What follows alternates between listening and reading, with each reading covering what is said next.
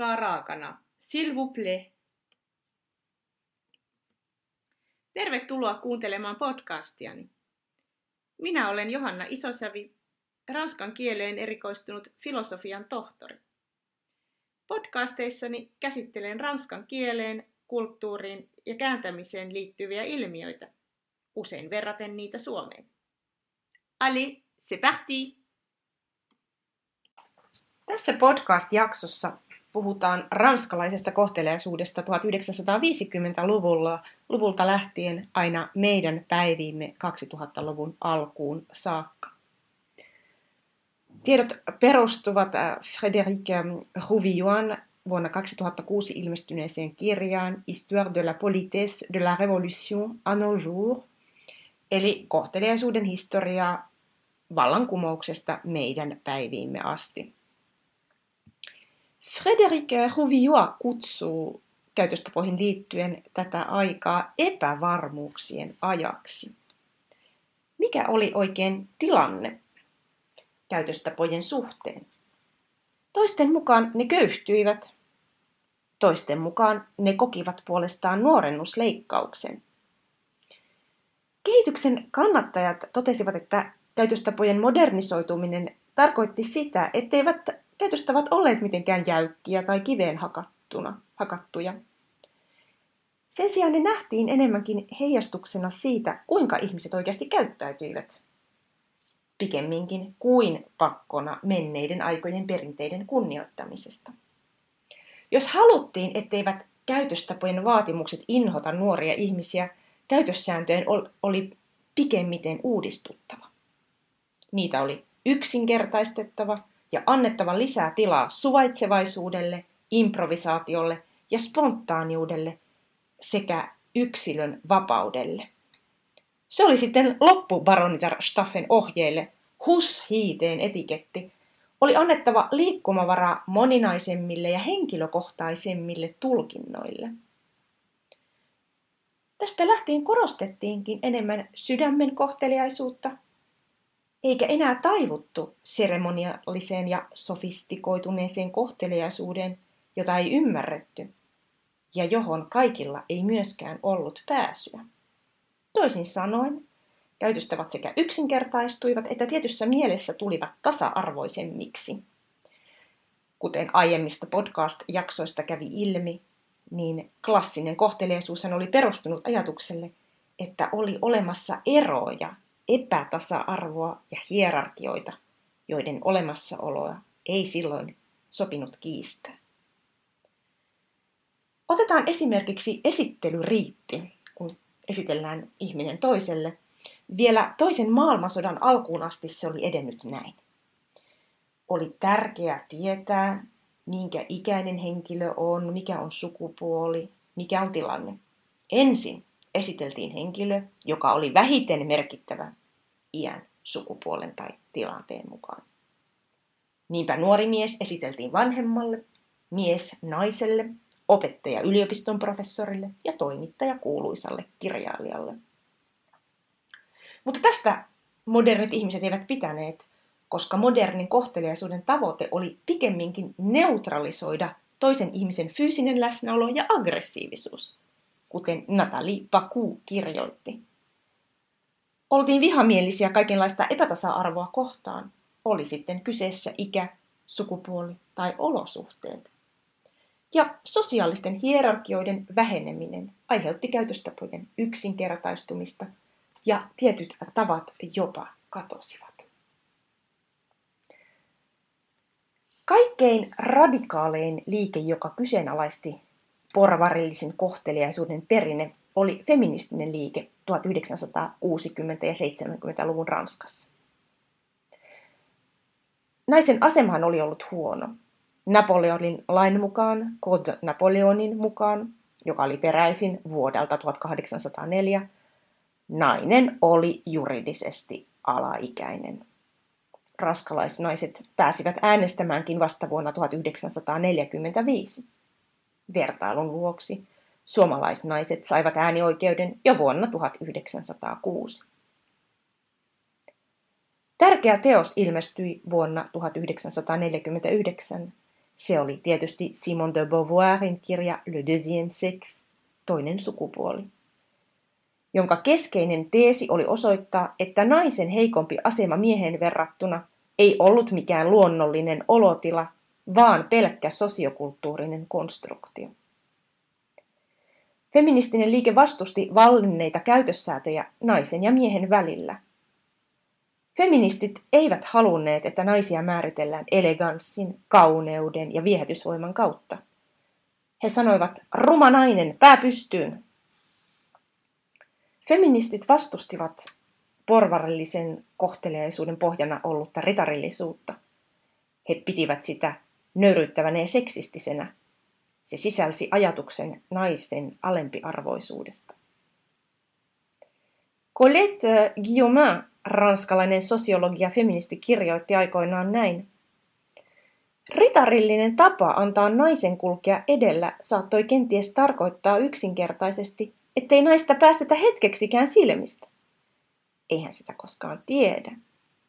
Jopa hyvin korkeilla koroilla voi juosta ja paeta. Eli aiemmin kohteliaina pidetyistä arvoista ja tavoista tuli feministien silmissä epäkohteliaita ja sopimattomia. Myös tasa-arvoisen kielen vaatimuksilla on juurensa feministisessä liikkeessä ja erityisesti Amerikassa esimerkiksi lehti Utopian Studies. Tällä hetkellä tasa-arvoisen kielenkäytön vaatimukset ovat kovasti edenneet ja kasvaneet niin Ranskassa kuin Suomessakin, mistä olen puhunut aikaisemmassa podcastissani. Oli myös yleisempi liike, joka vastusti näitä vanhoja tapoja hieman maltillisemmin. Heillä oli vaatimattomammat tavoitteet kuin feministisellä liikkeellä, eikä vaadittu kokonaan loppua porvarilliselle kohteliaisuudelle – haluttiin ainoastaan poistaa asiat, jotka olivat muuttuneet. Käytösoppaat nimittäin huomioivat, että 50 vuodessa paljon oli muuttunut. Oli tullut metro, lentokone, taksi, puhelin, radio, televisio. Kaikki käy niin nopeasti, aika on rahaa. Uudet ihmiset elävät modernissa maailmassa ja on välttämätöntä jatkuvasti muokata käytössääntöjä. Niinpä käytöstavat yksinkertaistuivat. Esimerkiksi suruaika lyheni, kunnes sen viettäminen katosi kokonaan. Myös vanhempien ja lasten väliset suhteet yksinkertaistuivat. Varsinkin toukokuu 1968 toi muutoksen. Lapsesta tuli kuningas ja nuoriso nousi. Syntyi uusi rinnakkaiselo lasten ja aikuisten välille, jossa ei enää ollut vanhan ajan hierarkiaa. Tyttöjen ja poikien välisiä suhteita kuvasivat vapaus ja tasa-arvo. Käsisuudelman korvasi poskisuukko la bise. Kaksi suukkoa oli sopiva määrä. Ei enempää, mutta ei vähempää. Sinuttelusta tuli systemaattista. Jopa nuoria tyttöjä sinuteltiin ilman, että nämä olisivat antaneet siihen lupaa. Eräs kirjoittikin nostalgisesti, että Sekakoulut, joissa oli siis tyttöjä ja poikia, eivät enää rohkaisseet ritarillisuuteen. Myös ulkona käynnin tavat tasa-arvoistuivat ja kustannuksetkin voitiin jakaa. Eikä miehen tarvinnut enää kulkea naisen edellä portaissa. Vanhan säännön noudattamatta jättäminen ei enää sokerannut ketään. Ainoastaan avioliitto riitti tuntui säilyvän muuttumattomana.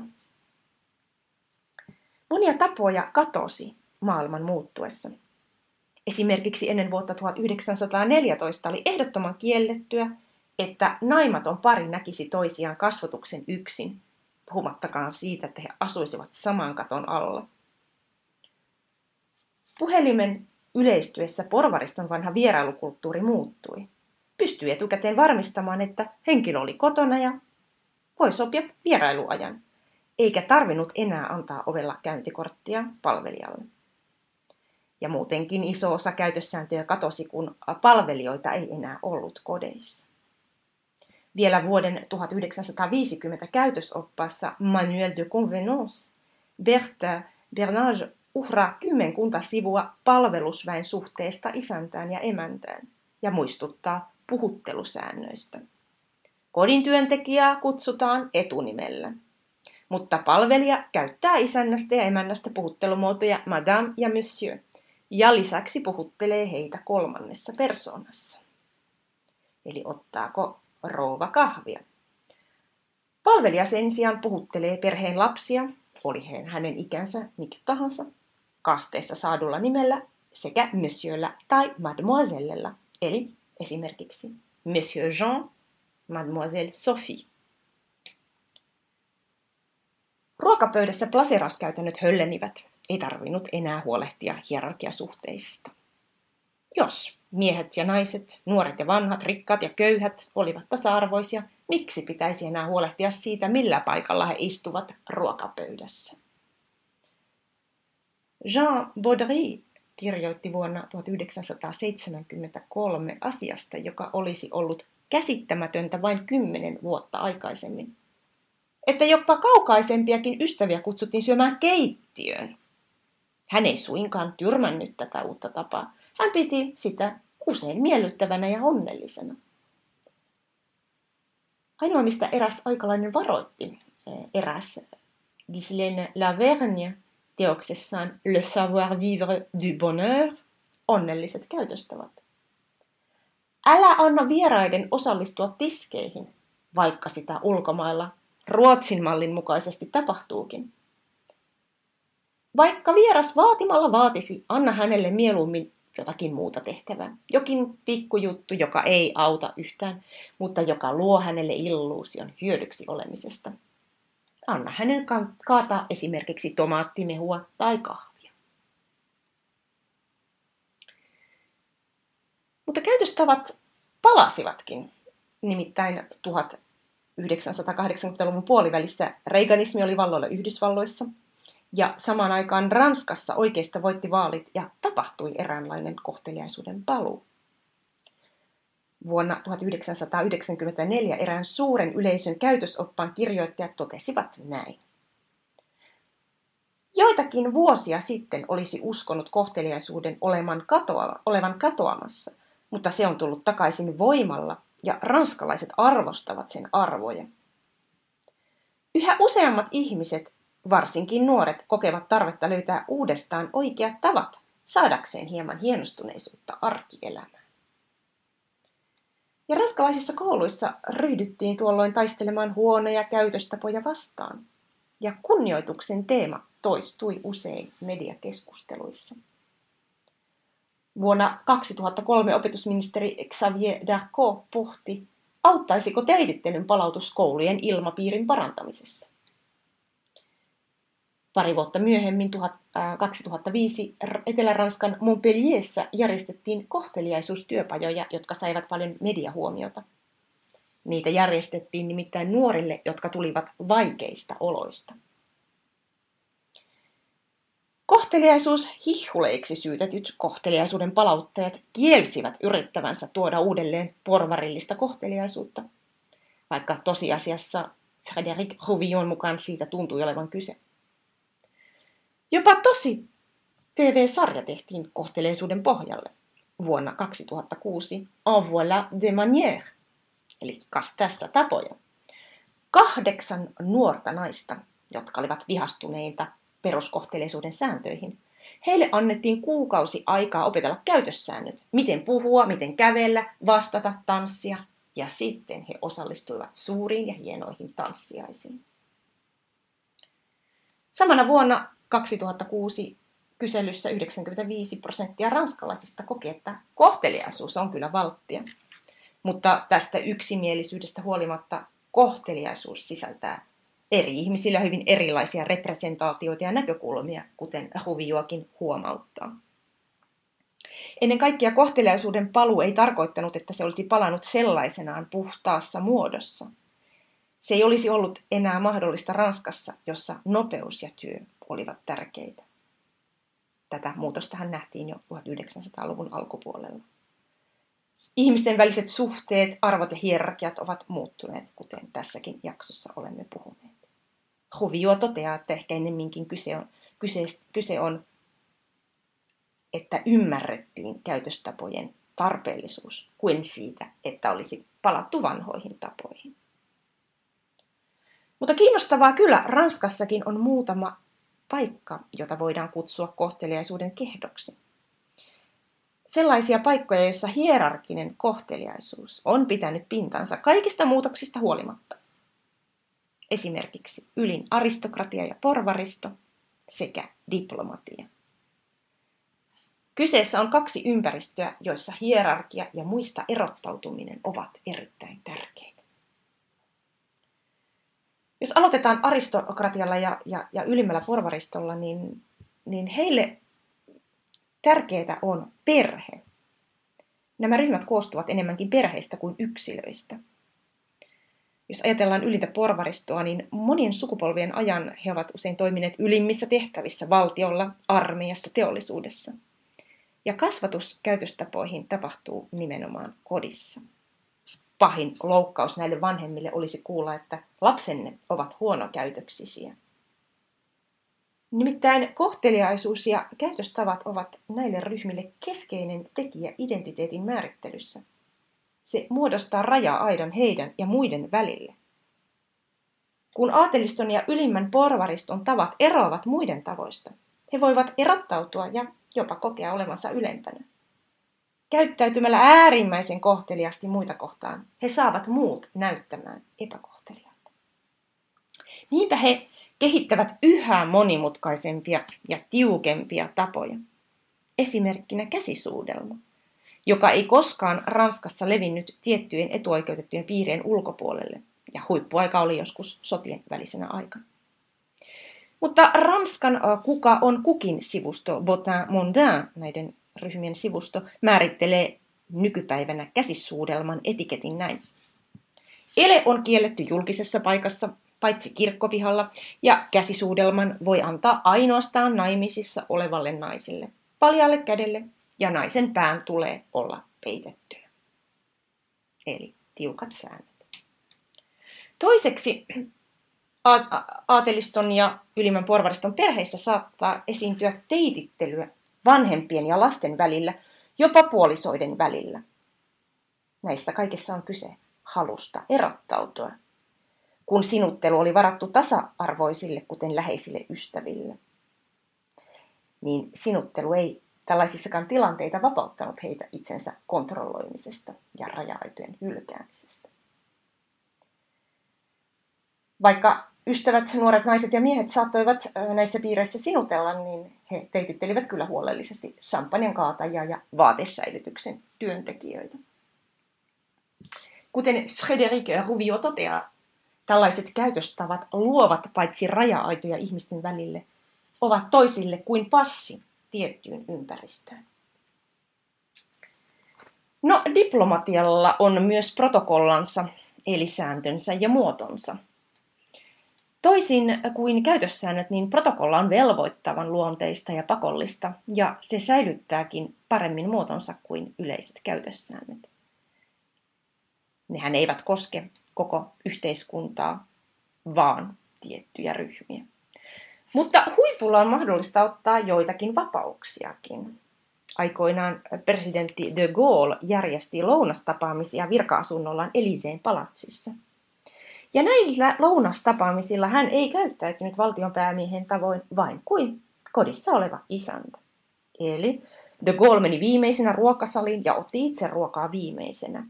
Toisin sanoen, hän noudatti porvariston käytössääntöjä, jotka hän arvioi tilanteeseen sopivimmiksi. Ja virallista protokollaa hän noudatti vain juhlavilla lounailla, jotka järjestettiin Myran salissa. Siellä hän käyttäytyi presidentin tavoin. Hänelle annettiin protokollan mukaisesti ruoka ensimmäisenä. Mutta Ruvioa muistuttaa, että tällaiset poikkeukset ovat mahdollisia vain hierarkian huipulla. Kohteliaisuudella on ö, kiinnostava suhde lakiin. Asiat, joita on ennen säädelleet vain kohteliaisuussäännöt, ovat saattaneet tulla lain säätelemiseksi, kuten melu ja tupakointi. Melu on huomioitu käytösoppaissa 1800-luvulta lähtien, mutta laissa se on otettu huomioon 1970-luvulta. Entä tupakointi sitten? Paljon muutoksia on tapahtunut. 1800-luvulla tupakointi oli varattu melkein ainoastaan miehille. Ja näin jatkui aina ensimmäiseen maailmansotaan asti. Sen jälkeen kaikki polttivat, myös naiset. Mutta naisen kadulla polttamista ei oikein hyväksytty ennen kuin 1970-luvun jälkeen, ja siltikin siihen saatettiin kiinnittää enempi huomiota kuin miehen kadulla tupakointiin. Tupakoinnista tuli vapauden ja tasa-arvon symboli, ja toisen maailmansodan aattona pystyi Ranskassa polttamaan missä tahansa, milloin tahansa, kenen kanssa tahansa tai mistä tahansa syystä. Pöydässä tupakointi oli itsestään selvää. Ainoa kysymys oli, mistä hetkestä alkaen poltettiin pöydässä. Ainoastaan sairaaloissa, sairaan luona, bensa-asemilla, kirkossa, tämmöisissä paikoissa ei voinut polttaa. Ja 1980-luvulle asti se, joka ei polttanut, oli vähemmistössä. Hän oli häiriötekijä. Eikä hän oikeastaan voinut kohteleisuuden nimissä vaatia, että muut hänen takiaan luopuvat tavastaan. Mikäli hän olisi kieltänyt, siis tupakoimaton, tupakoitsijalta luvan polttaa, sitä vasta olisi pidetty epäkohteliaana. Mutta sitten Ranskaan tulivat terveysvaatimukset ja lainsäädäntö niin kuin moniin muihinkin maihin. Kaikki muuttui. Kiinnostava vertailukohta on, että jo Hitlerin Saksassa tupakointiin oli suhtauduttu erittäin kielteisesti, kun Hitler oli julistanut sodan tupakkaa vastaan, eikä varsinkaan saksalainen nainen polttanut. Siellä tupakka oli liitetty Hitlerin Saksassa siis vastustajiin. Stalin, Roosevelt, Churchill ja de Gaulle olivat kovia tupakoimaan. Hitler, Franco ja Mussolini taas eivät. Mutta ne tupakkalajit, tupakkaa koskeva laki säädettiin Ranskassa vuonna 1976 ja sitä täydennettiin vuonna 1992. Tupakointi kiellettiin julkisissa tiloissa ja liikennevälineissä. Nyt käytösoppaissakin huomioidaan, että tupakoitsija on se, joka joutuu vähemmistön edustajana luopumaan tavastaan tupakoimattomien hyväksi. Pöydässä tupakointi puolestaan oli kuitenkin pidempään herkkä asia, vuonna 1983 Maurice Damecourt totesi, että mikäli isäntä tai emäntä näyttää mallia, tupakointi on pöydässä sallittu. Mutta nykyään on selvä, ei tupakkaa ruokapöytään Ranskassa. Myös teknologia on muuttanut kohteleisuutta ja luonut tarvetta uusille tavoille. Auto, puhelin, internet. Vuonna 1960 noin 30 prosenttia ranskalaisista ajoi autoa. 2000-luvun alussa autolla ajavia oli 80 prosenttia. Liikenneturvallisuutta on säädetty lailla. Turvavyöpakko etupenkille vuonna 1973, takapenkille vuonna 1990, nopeusrajoitukset vuonna 1974 mutta paljolti on kiinni käytöstavoista eli ajotavoista. Laki ei voi niitä kokonaan korvata. On ollut paljon puhetta siitä, millainen on kohtelias autoilija. Esimerkiksi hän antaa muiden töppäykset anteeksi ja on epäkohteliasta moittaa toisia autoilijoita epäkohteliaisuudesta. Käytösoppaissa on annettu myös kiinnostavia ohjeita siitä, kuka istuu autossa missäkin paikalla. Kunniapaikka on takapenkin oikealla puolella, mikäli auton kuljettaja ajaa. Mutta jos autossa on vain kaksi henkilöä, kyydissä olija istuu etupenkille kuljettajan viereen. Jos auton kuljettaja on mies ja kyydissä on yksi mies ja yksi nainen, nainen tulee yleensä kuljettajan viereen. Jos kuljettajan lisäksi on kaksi naista ja mies, Mies menee etupenkille kuljettajan viereen ja naiset takapenkille, mutta toki toisinkin päin voidaan istua. Jos taas kuljettaja on nainen ja hänen kyydissään on yksi nainen ja yksi mies, nainen tulee etupenkille ja mies taakse. Mutta ei hätää, mikään näistä säännöistä ei kuitenkaan ole pakollinen ja kaikki riippuu tilanteista ja ihmisten välisistä suhteista. Joka tapauksessa perinteisesti naista kohtaan on suhtauduttu suojelevasti, joten tämän periaatteen mukaisesti nainen istuu turvallisemmalle paikalle. Ja se vaarallinen paikkahan on usein ollut se kuljettajan viereinen paikka. Entäpä puhelimet? Ne yleistyivät 1900-luvun puolivälissä ja sitten tulivat puhelinvastaajat ja lopuksi kännykät. Puhelimeenkin liittyi mielenkiintoisia asenteita. Eräs ranskalainen kertoi, ettei hänen iso iso isänsä koskaan vastannut puhelimeen, koska tämä oli sitä mieltä, että hän on se, joka soittaa toiselle ihmiselle, ei toisinpäin. Hän kieltäytyi siitä, että hänelle soitettaisiin, kuin hän olisi joku lakeija. Vuoden 1947 käytösoppaassa Le Nouveau Savoir-Vivre Paul Rebout antaa ohjeeksi. Jos ei ole erityinen hätätilanne, älkää koskaan soittako puhelimella. Mutta ajat olivat muuttuneet ja pian puhelinta koskevia käytössääntöjä pidettiin yhtä välttämättöminä kuin autoilua koskevia sääntöjä. Niin paljon puhelin oli yleistynyt. Osa säännöistä koskien esimerkiksi puhelun kestoa, milloin voi soittaa ja muotoiluja, on jopa kestänyt hyvin aikaa. 1950-luvulta alkaen puhelinsäännöt tiukentuivat. No millaisia nämä ranskalaiset puhelinsäännöt sitten olivat? Ei saa hukata toisen aikaa. On oltava täsmällinen ja lyhytsanainen. On epäkohteliasta soittaa kolmannen henkilön, kuten palvelijan, työntekijän tai sihteerin kautta henkilölle, jonka kanssa haluaisi puhua. On osattava päättää puhelu. Periaatteessa soittajan on tehtävä aloite puhelun päättämisestä. Mutta mikäli puhelu vain jatkuu ja jatkuu, myös sen, jolle on soitettu ja siten häiritty, saa tehdä aloitteen puhelun lopettamisesta. Ei tätä voi pitää epäkohteliaana. Lyhyen puhelun vaatimus tuli entistä tärkeämmäksi, jos soittaa ystävien luota tai puhe, puhelinkopista ja muut odottavat pääsyä puhelimeen. Pidettiin epäkohteliaana soittaa mihin aikaan tahansa, jollei kyseessä ollut oma vanhempi tai muu läheinen henkilö. Älä koskaan soita ennen aamu yhdeksää.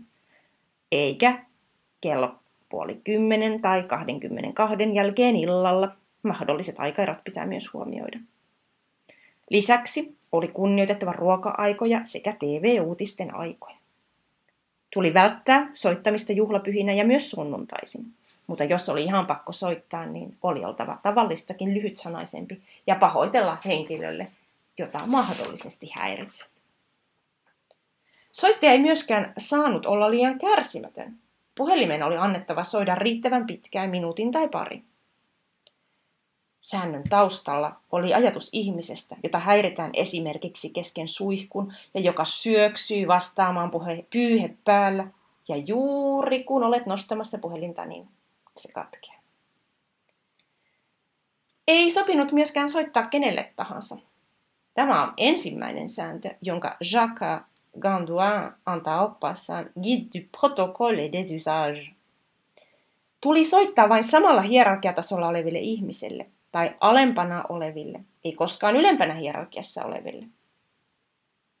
No eihän ne hierarkiat sitten tuntuneet kokonaan katoavan, vaikka niistä on paljon puhuttu.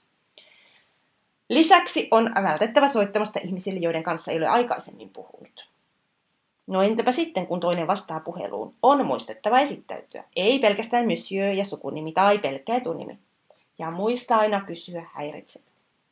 Mutta se, joka vastaa puheluun, hänen tulee aina sanoa, että ei tässä mitään, ei ole. Et häiritse, jollei kyseessä ole todellinen hätätilanne. Paul Rebout antaa vuoden 1947 käytösoppassaan Nouveau Savoir-Vivre myös seuraavia ohjeita. Kuvittelette tehneenne hyvän teon kysyessänne sairaan kuulumisia puhelimitse, mutta sitä vastoin aiheutatte vain häiriötä. Ette kai käytä puhelinta kutsuaksenne lounaalle tai illalliselle. Ettekö osaa lukea? Ettekö osaa kirjoittaa? Älkääkä tehkö sitä kardinaalimunausta, että soittaisitte kiittääksenne tai onnitellaksenne. Miten järkevät ihmiset menettävät järkensä kuvitellessaan olevansa kohtelijoita, kun häiritsevät toista ilmaistakseen tälle kiitollisuutensa. 20 vuotta myöhemmin ei kuitenkaan näiden sääntöjen suhteen enää oltu yhtä tiukkoja. Silti nykypäivänäkin on joitakin kaikuja säännöistä. Puhelimessa Ranskassa puhutaan usein arkipäiväisistä asioista, mutta edelleen syntymästä, kasteesta, avioliitosta, kuolemasta Tai jopa kiitokset illanvietosta tai viikonlopusta välitetään kirjeellä. Huvion mukaan ei koskaan sähköpostilla. Enpä tiedä, olisiko tämä jo vähän muuttunut. Kännykän käyttöäkin koskevat monet säännöt. Pääsääntönä ei koskaan julkisesti ja käytä kännykkää niin vähän kuin mahdollista. Internet toi mukanaan ymmärryksen siitä, että kohteliaisuus on välttämätöntä sielläkin ja puhutaan netiketistä. Pääsääntönä on, että samat säännöt pätevät kuin muussakin elämässä. Netiketin säännöt ovat hyvin perussääntöjä, koska niiden tulisi olla universaaleja. Varo pilailua, ja sama pätee kuin autolla ajossa. On epäkohteliasta huomauttaa netiketin noudattamattomuudesta toiselle ihmiselle. No, nämä säännöt netissä eivät ole velvoittavia, mutta epäilemättä säästäisivät monelta mielipahalta. Johtopäätöksenä voidaan sanoa, että käytöstavat Ranskassa ovat 1950-luvulta lähtien yksinkertaistuneet, tasa-arvoistuneet ja myös uusi teknologia on muuttanut niitä. Toisaalta on tullut tarve luoda käytössääntöjä myös uusille tilanteille. Varma asia on se, että käytössäännöt ja tavat muuttuvat jälleen, kun 2000-luku etenee. On hyvin paljon epävarmempaa ennustaa, mihin suuntaan muutokset menevät. Sellainen asia on kuitenkin vaikuttaa varmalta, kun läpi historian Ranskassa, kuten muuallakin, on aina kuultu valituksia siitä, että nyt juuri tänä aikana kohteliaisuus ja käytöstavat ovat kadonneet, niin tuskin jatkossakaan ranskalaiset ovat yhtä mieltä kaikista käytöstavoista ja niihin liittyvistä muutoksista. Mutta jotenkin siitäkin on aina selvitty ja menty eteenpäin. Käytöstavat ovat hyvin alttiita muuttumaan ja mukautuvaan erilaisiin yhteiskunnallisiin tilanteisiin. Voit lukea lisää ranskan kielen ja kulttuurin ilmiöistä blogissani johanna.isosavi.com kautta blog.